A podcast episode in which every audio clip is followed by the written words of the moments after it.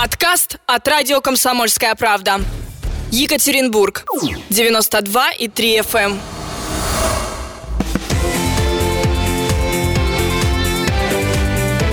Картина недели.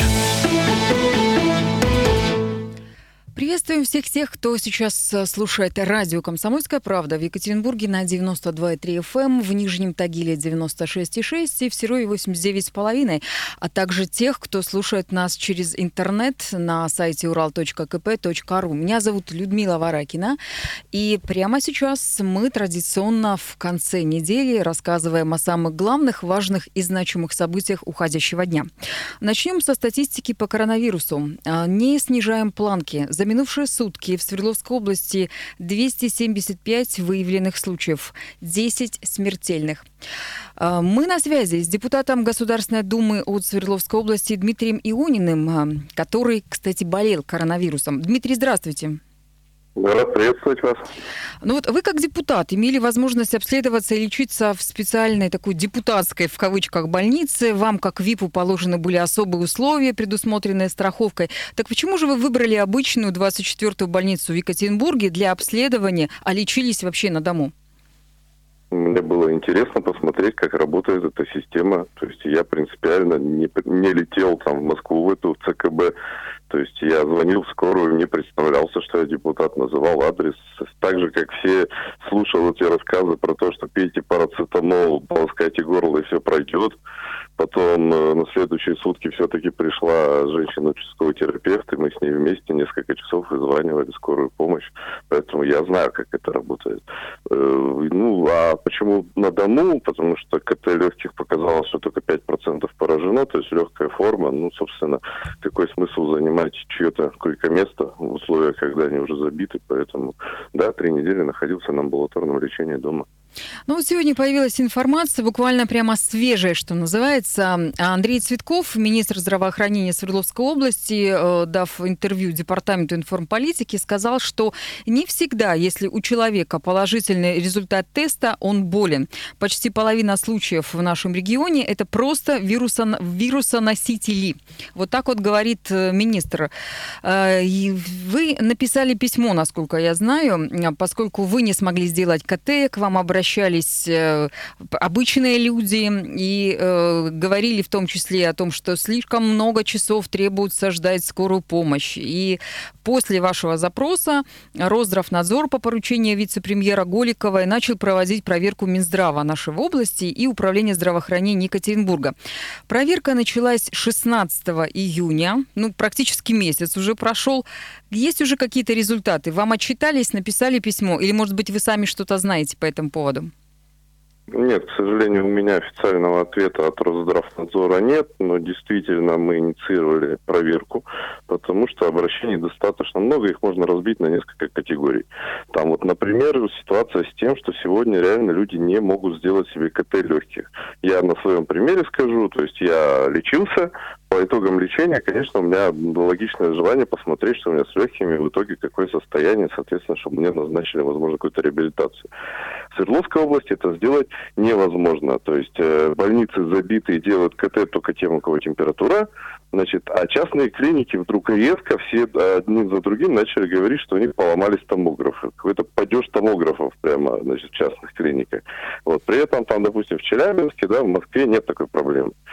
То есть начали разбираться, я пока не могу это утверждать точно, но напрашивается вывод, что на самом деле клиникам подсказали, что не надо делать КТ, чтобы, так скажем, статистика по коронавирусным больным была в одних руках государственных.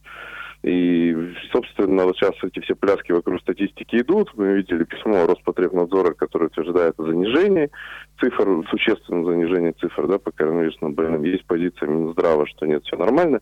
Но вот похоже на то, потому что ситуация с КТ не налаживается. Люди не могут сделать КТ именно у нас в Свердловской области. Это одна проблема. Вторая проблема, не менее важная, которую я тоже обозначил и тоже надеюсь решение от Росздравнадзора, в том, что в условиях значит, коронавируса, борьбы с коронавирусом, все остальные болезни оказались забыты. Начиная там от э, вакцинации от клещей, да, которая не была проведена, и заканчивая больными онкологией, СПИДом и так далее, которые не могут получить своего планового лечения просто сегодня, потому что часть больниц перепрофилирована под коронавирус, а часть на карантине и закрыта. И люди не могут добиться, значит, э, операции. Хотя сегодня, опять же, я видел это интервью господина Цветкова, министра здравоохранения, он утверждает, что все операции делаются планово. Вот, э, не скажу, достаточно вот зайти, не знаю, у меня в соцсети, где я публиковал эту информацию, посмотреть на многочисленные комментарии людей, которые сами с этим столкнулись, что сегодня они просто не могут заняться своим лечением. И это вопрос, безусловно, там слабой маршрутизации, это вопрос профессионалам здравоохранения, я себя к ним не отношу, да, я не медик, и тонкости этой работы не знаю, но я считаю, что я как депутат и вообще все неравнодушные люди должны привлекать к этому внимание, бить во все колокола и говорить, что, извините, но люди умирают. Умирают от тех болезней, которые сегодня забросили, которые сегодня не лечат э, система здравоохранения по причине того, что все на борьбе с коронавирусом. А, Дмитрий, кстати, вот вы знаете о том, что принят приказ Минздрава Российской Федерации, где четко показано, а, какие пациенты могут ехать на КТ. Вот раз уж мы про а, компьютерную томографию легких заговорили, так вот, оказывается, только те пациенты, у которых температура тела не ниже 38 на протяжении трех или более дней, у них низкий показатель э, содержания кислорода в крови, то есть менее 95%, а также высокая, больше 22 2% частота дыхательных движений. Ну, или попросту, по-русски, э, отдышка. Так вот, э, только в этом случае больного э, будут вести на КТ. И плюс ко всему, э, старше, если человек старше 65 лет, то тут в любом случае людей должны привести. Тем не менее, все-таки жалобы у нас сохраняются. И, видимо, после того, как начаты проверки, э, инициированные вами, у нас, э, соответственно, а, Минздрав э, сказал, что будет на компьютерную томографию легких развозить на машинах медучреждений, а также на транспортных э, предприятиях, и даже специальные такси будут возить людей. То есть вот, видимо, так они отреагировали. Это, это, это правильно, потому что проблема, видите, в чем была. То есть раньше по всем нормативам, там, протоколам внутренним, скорая помощь брала человека, машина скорой помощи везла его на КТ и обязана была его там дождаться, чтобы увезти потом, соответственно, там в лечебное учреждение или домой. То есть э, на КТ огромные очереди скапливаются, да, люди могут по полсуток ждать это КТ. Соответственно, скорая стоит рядом и курит. И вот они съехались, вот эти все знаменитые пробки, которые мы видели там в интернете, да, из машин скорой помощи в медучреждении, это оно. К чему это приводит? Это приводит к тому, что остальные люди, у которых какие-то симптомы, какая-то болезнь, не могут вызвать скорую помощь, потому что все машины стоят и ждут возле медучреждения. И у меня есть обращение от людей, которые до трех, трех суток с симптомами не могут уже сегодня дождаться скорой помощи. Поэтому в этом плане решение, конечно, правильное, чтобы скорая не стояла там по 5 часов, по 6 часов не простаивал, ожидая, когда КТ сделать одному пациенту. Вопрос только в том, а есть у медучреждений э, парк таких машин, но я, честно говоря, сомневаюсь, что медучреждения могут сейчас э, так справиться, чтобы возить на КТ людей свои, э, своим автотранспортом без привлечения скорой помощи. Но в теории, да, решение правильное. Вопрос, конечно, как это будет на практике реализовываться, тоже будем смотреть. Ну вот, кстати, на этой неделе в больнице Свердловской области 20 э, новых автомобилей скорой помощи привезли. Они уже действуют, ну, по крайней мере, вот как нам сказали, что в городе Екатеринбурге точно они уже ходят, и бригады уже сформированы сформированы, и все нормально, и все хорошо. И предприниматели даже сами лично покупают автомобили. Вот Михаил Фейгин, известный екатеринбургский предприниматель, в качестве подарка родному городу тоже купил автомобиль. Я предлагаю послушать э, его комментарий, зачем он это сделал, почему э, решил сделать такой подарок удивлен таким вниманием к этому тему. Мне кажется, ничего такого сверхъестественного или особенного в этом нет. Может быть, просто, не знаю, люди, которые делают эти вещи, оказываются на виду тут как-то получилось, поскольку это была такая немножко совместная акция нашей компании и наших клиентов, да, многие поддержали эту историю. Может, поэтому мне пришлось о ней рассказывать много, но, на мой взгляд, ничего такого нет. И просто глядя на то, как какая сложная ситуация в скорой помощи, я прочитал об этом в Фейсбуке, узнал и как-то возникло естественное, по-моему, совершенно желание помочь. Хотя бы так помочь как можешь, да. Я понимаю, что есть люди, которые могут помогать гораздо большими объемами, ну, у каждого свои возможности, поэтому каждый должен делать то, что может. Это мое мнение. Конечно, мы не можем решить все проблемы медицины нашего региона. Наверное, перечислять их можно очень долго. Но хотя бы таким образом это все-таки более значительный вклад, чем маски или лекарства. Ну и не секрет, что многие люди сейчас ждут скорую помощь сутки или больше, это действительно очень нужная такая вещь. То есть скорых не хватает. Не хватает, конечно, и врачей скорых, но и самих, наверное, автомобилей скорых помощи скорой помощи тоже не хватает. Поэтому, ну да, вот появилась такая идея, и мы ее, слава богу, осуществили. Меня очень радует. Дмитрий, ну вы, наверное, слышали, что у нас в Екатеринбурге, в Международном выставочном центре Екатеринбург Экспо с сегодняшнего дня открылся медицинский мобильный комплекс на 50 коек. То есть там есть реанимационные для больных с тяжелой формой, и аппараты ИВЛ, и прочее медоборудование там присутствует, это все есть. И э, более того, министр здравоохранения России Михаил Мурашко в эфире телеканала «Россия-24» сказал, что э, в Свердловской области, вот обратил внимание на наш регион особо, заполняемость э, коек э, на уровне 90%. То есть сейчас по его данным, по его э, цифрам, в нашем регионе развернуто более 6 тысяч коек. Ну, это на всю область. Вот с вашей точки зрения, ну, я понимаю, что вы болели, да, вы лежали дома. Тем не менее, к вам обращаются ваши избиратели, вы читаете комментарии, которые вам пишут в соцсетях. Больницы переполнены, больные коронавирусом лечатся дома, пройти тестирование финансирование КТ невозможно. С вашей точки зрения, как с депутата, возможно ли наладить систему таким образом в нашем регионе, в других регионах, э, чтобы люди могли своевременно э, медицинскую помощь получать? То есть что нужно сделать? Хотя, казалось бы, вот смотрите, и койки-то у нас увеличиваются, и машины скорой помощи у нас появились, и э, протоколы-то у нас лечения там хорошие, новые, интересные, и маршрутизацию тоже делают. Тем не менее, не хватает хватает? Ну, во-первых, не стоило так рано открывать Москву, которая повезла заразу по всем регионам. Мы сегодня видим рост именно в регионах, да, в Москве уже этой проблемы нет. Во-вторых, это последствия той самой чудесной, в кавычках, оптимизации здравоохранения, которой многие годы занималось, особенно предыдущее правительство господина Медведева. Они прямо, ну, вот как-то вот фанатично шли к тому, чтобы сокращать, резать по-живому и так далее. И мы сегодня видим, что медицина захлебнулась от коронавируса захлебнулась именно потому, что была в свое время оптимизировано сокращение врачей, сокращение койко-мест, сокращение больниц. Поэтому что делать? Сейчас, сейчас пожар, как бы, пожар надо тушить в текущем авральном режиме. И стоит только приветствовать, что открываются дополнительные койко-места, мобильный госпиталь, потому что я соглашусь с Мурашко, для Мурашки, кстати, регион наш не чужой, он сам свердловчанин, родом отсюда, медакадемию заканчивал, мы с ним это обсуждали, что он следит внимательно, что у нас в регионе происходит. Я периодически к нему хожу с различными жалобами на наш Минздрав и вообще проблемы здравоохранения, и спасибо ему, что он помогает. Вот, поэтому сейчас в авральном режиме, да, вводить дополнительные койко-места в первую очередь, потому что, не дай бог, сейчас заболеть в тяжелой форме. Это катастрофа. Мы прекрасно видим, что система здравоохранения просто всячески отторгает людей, ну, говорю, начиная с циничных предложений, когда человек э, описывает симптомы, ну, у человека пропал нюх, да, то есть все, ну, это коронавирус, однозначно. Вот, а ему все-таки предлагают парацетамольчиком попробовать сбить там температуру или еще что-нибудь. Поэтому, да, вводить дополнительные места, а когда пожар закончится, надеюсь все-таки, что это будет поводом к тому, чтобы разобраться вообще с системой здравоохранения Российской Федерации, которая, еще раз говорю, убивалась последние годы. Есть конкретные предложения, и мной там с коллегами по фракции «Справедливая Россия» они внесены сегодня в правительство.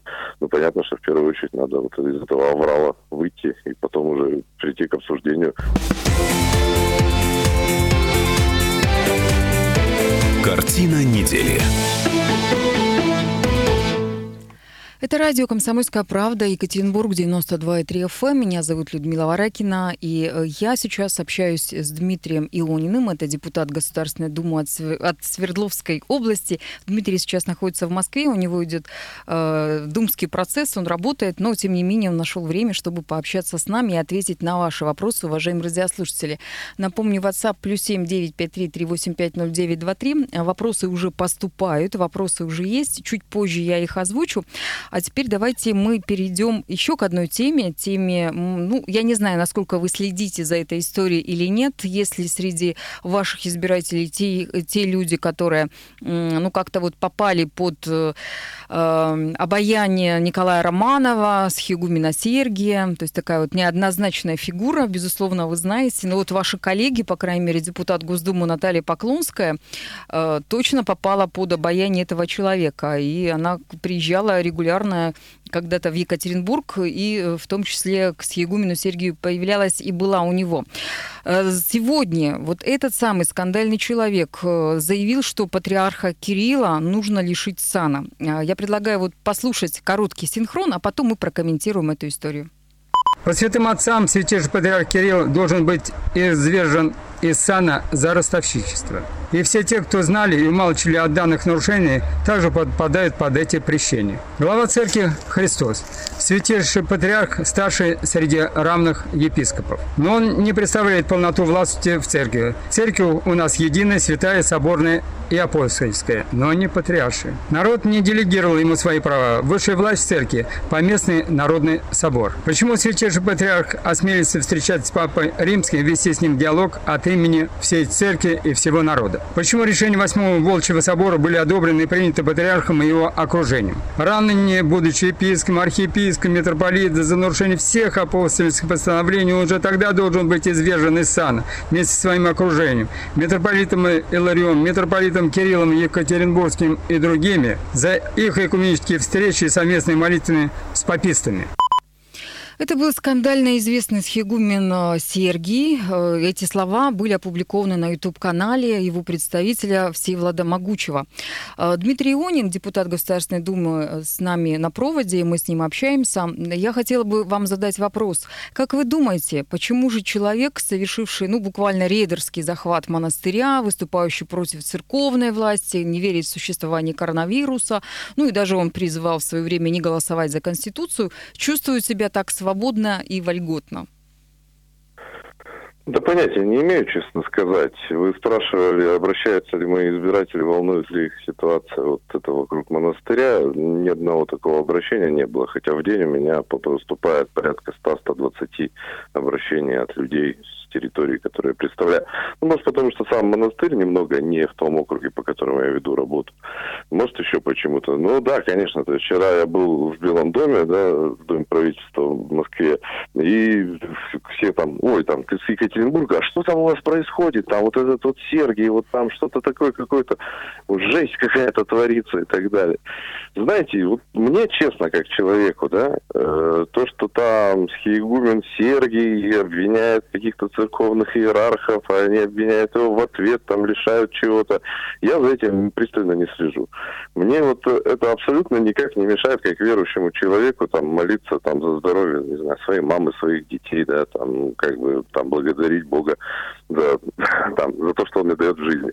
Поэтому я считаю, что это вот корпоративный внутрикорпоративный конфликт в системе РПЦ, вот. И принципиально меня как бы, ну, не интересует. Меня волнует, конечно, когда человек, имеющий большое количество сторонников, начинает говорить, что коронавируса не существует и призывает не соблюдать санитарные нормы. Как человека, который переболел коронавирусом, меня это волнует, потому что я переживаю, что люди могут в это поверить и заразиться, и в конце концов умереть. А вот это уже плохо.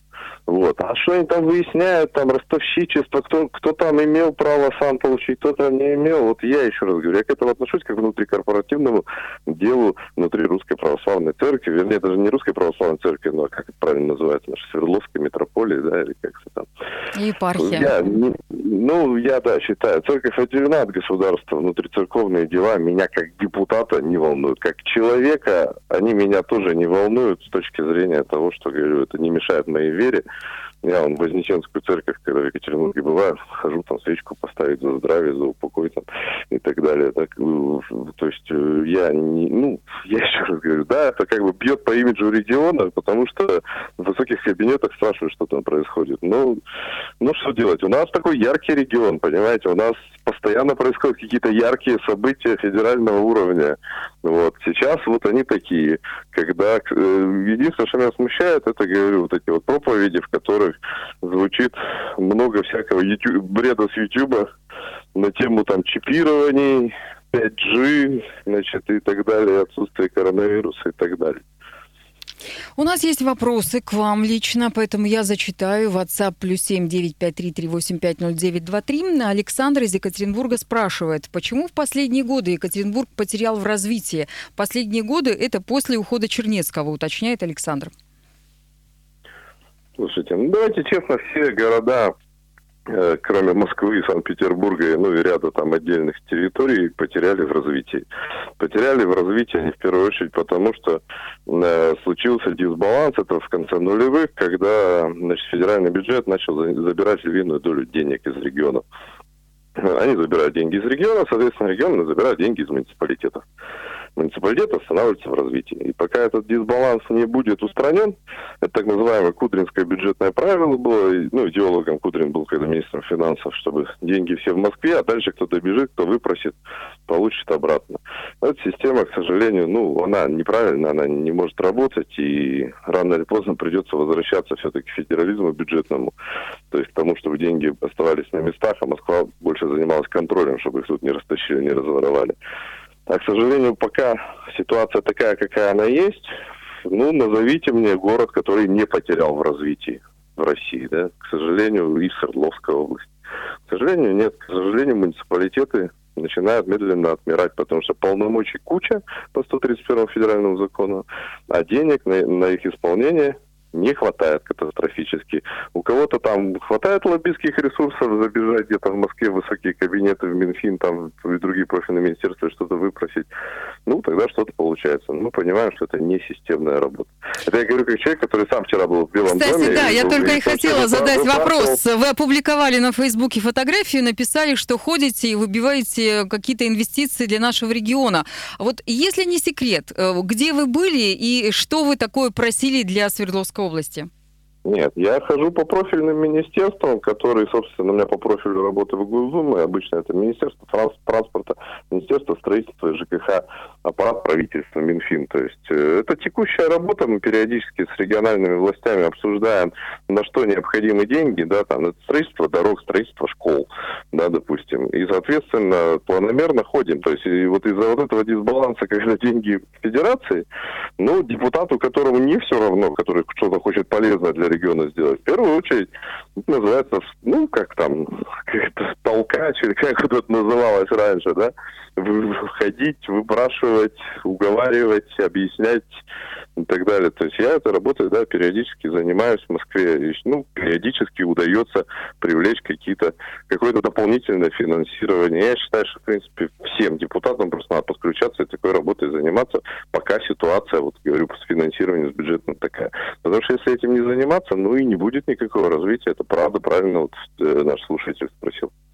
30 секунд. Попробуем ответить еще на один вопрос. История мая прошлого года. События в парке Ургупс, текущие вокруг парка 22-го партсъезда. Это звенья одной цепи. Не пора ли заняться модернизацией механизмов и процедур учета мнений бизнеса и жителей, по сути, разработкой нового механизма? Спрашивает наш читатель, э, слушатель. Я не, со, не соглашусь, что это звенья одной цепи. Ситуация с сквером в прошлом году действительно волновала весь город. И это, там люди многие шли туда по зову сердца, потому что не хотели там строительства. Ситуации, перечисленные вами, это локальные истории, в которых, ну, там определенно люди, которые этой темой просто занимаются профессионально уже, да, то есть они ходят, протестуют, борются и так далее. По крайней мере, э, такого массового явления, что жители Екатеринбурга обсуждали, что у ургутцев что-то вырубают, его У нет. нас Более 5 секунд до конца эфира. Скажу, что большинство жителей не знает даже, где этот парк находится. Хорошо, спасибо. Это был Дмитрий Ионин. Вернемся и после рекламы.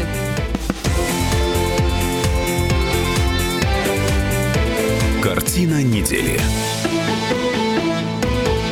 Я приветствую всех, кто только что присоединился к нам. Это радио «Комсомольская правда», Екатеринбург, 92,3 FM, эм, Нижний Тагил, 96,6 и Серов, 89,5. Кроме того, нас можно слушать не только в FM-диапазоне, но и э, через интернет. Интернет-вещание работает в любое время, в любом месте. Заходите на сайт ural.kp.ru, нажимайте на кнопку, которая находится посредине, в самом верху «Слушать радио», и вы будете с нами круглые сутки, всегда в любой точке мира. Меня зовут Людмила Варакина, и в это самое время я рассказываю вам о самых главных, важных и значимых событиях уходящего дня. В первых двух частях мы общались с депутатом Государственной Думы Дмитрием Иониным. Сейчас он пошел на заседание свое думское. Ну, а я дальше в одиночку продолжу рассказывать, что же было на этой неделе в нашем регионе значимого и интересного. Вы можете тоже присоединиться к разговору, задать вопрос мне или, может быть, рассказать о какой-то истории свидетелем или участникам, которые вы стали, э, прокомментировать какое-нибудь событие этой недели. Телефон прямого эфира 3850923, код города 343, ну и WhatsApp плюс 7 953 385 0923. Итак, еще одно громкое дело, которое на этой неделе произошло, э, это суд над 30-летним инженером Максимом Шибановым. То есть продолжается этот суд, уже четвертое заседание на этой неделе произошло. Напомню, что уголовное дело э, было возбуждено после того, как в апреле 2019 года во время протестов в сквере у театра драмы он вступил в конфликт с Максимом Румянцевым, который называет себя православным журналистом. Вчера э, суд допросил самого Шибанова, и э, этому человеку грозит до трех лет лишения свободы. Давайте еще раз вспомним историю этого конфликта. А можешь в камеру сказать, девочка? Я тебе Скажи сейчас... в камеру. Что тебе сказать? А, может, у вас Какие ИНРС, бесноваты? поэтому вы так себя ведете. Я вам сейчас челюсть сломаю, если вы будете меня Сломайте оскорблять. челюсть мне. Сломайте. За слова отвечаешь, тогда бей. А если не можешь ударить, тогда и не бросайся такими словами. Все, девочка, до свидания.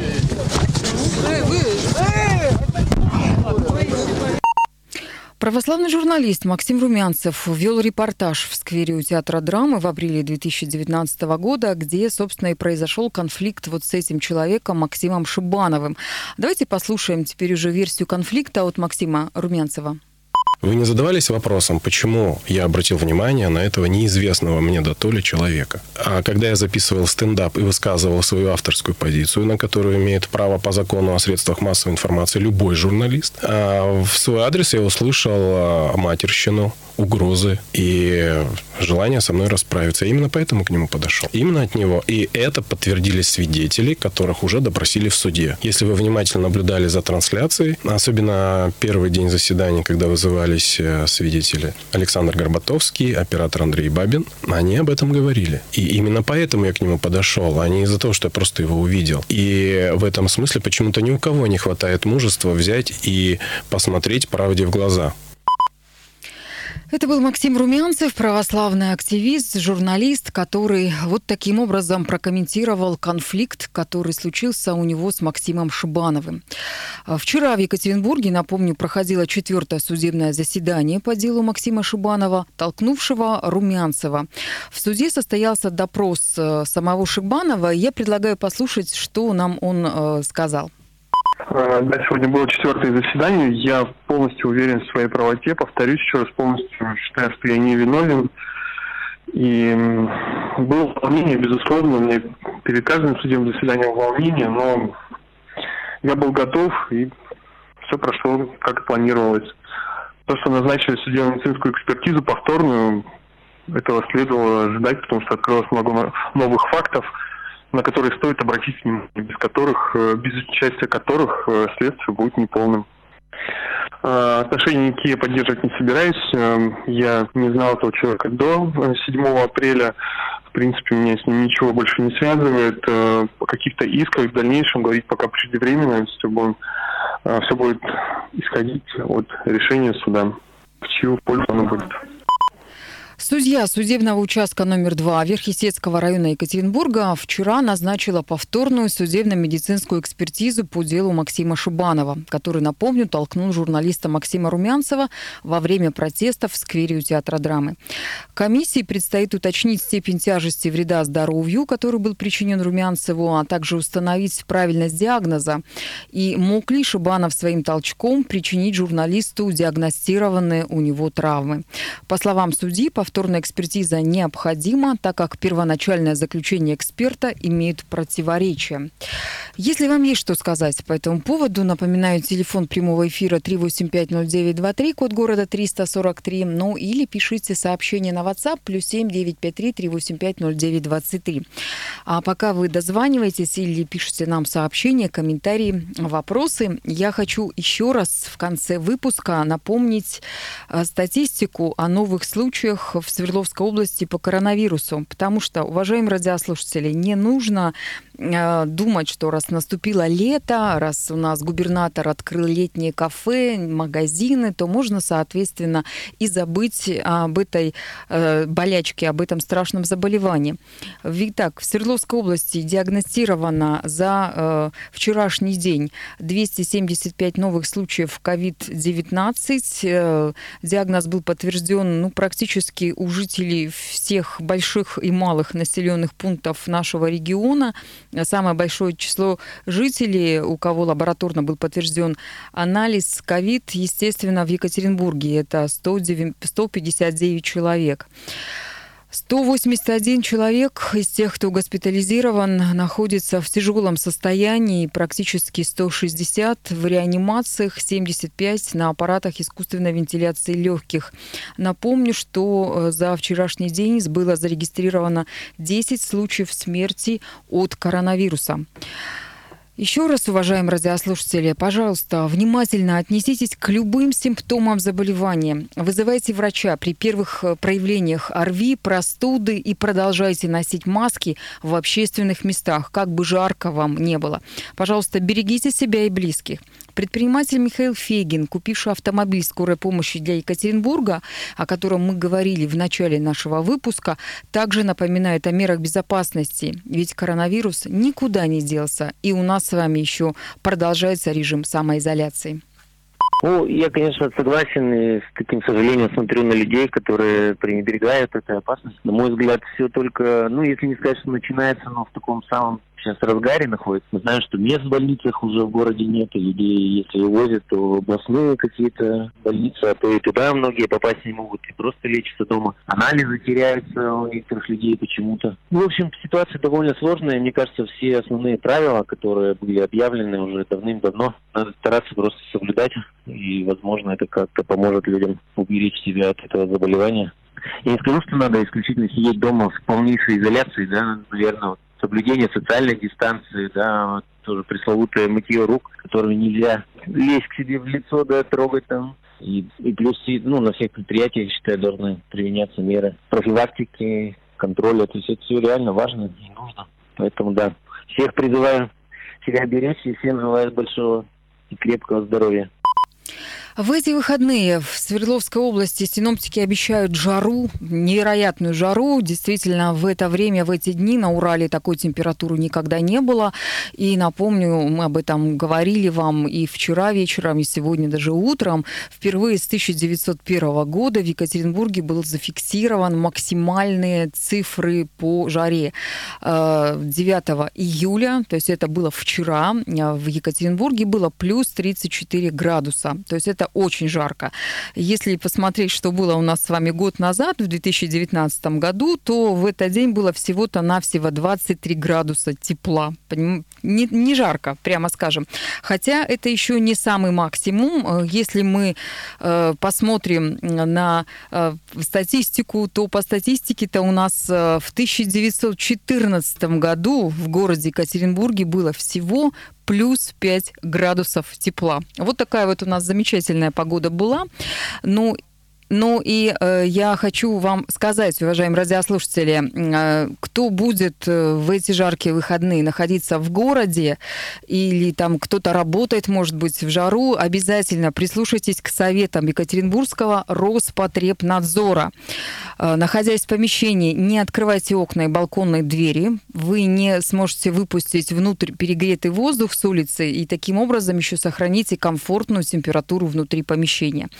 Э, кондиционер кондиционерами Роспотребнадзор тоже советует э, лучше не злоупотреблять, потому что если вы выйдете на улицу, то будут резкие перепады температуры, это вызовет тепловой шок, а также э, холодная температура, холодный воздух может э, спровоцировать простудное заболевание. Э, намного полезнее советуют несколько раз в день принимать прохладный душ.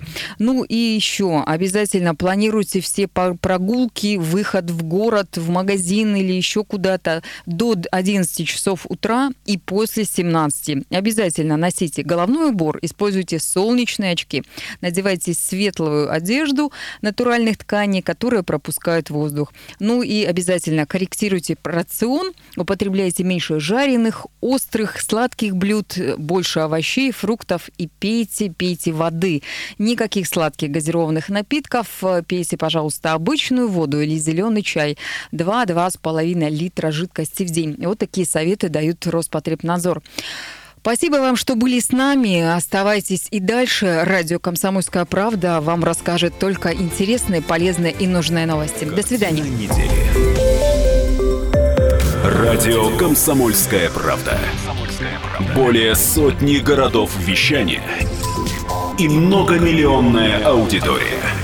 Екатеринбург 92 и 3 FM. Эм. Кемерово 89 и 8 FM. Эм. Владивосток 90 и 4 FM. Эм. Москва 97 и 2 FM. Слушаем всей страной.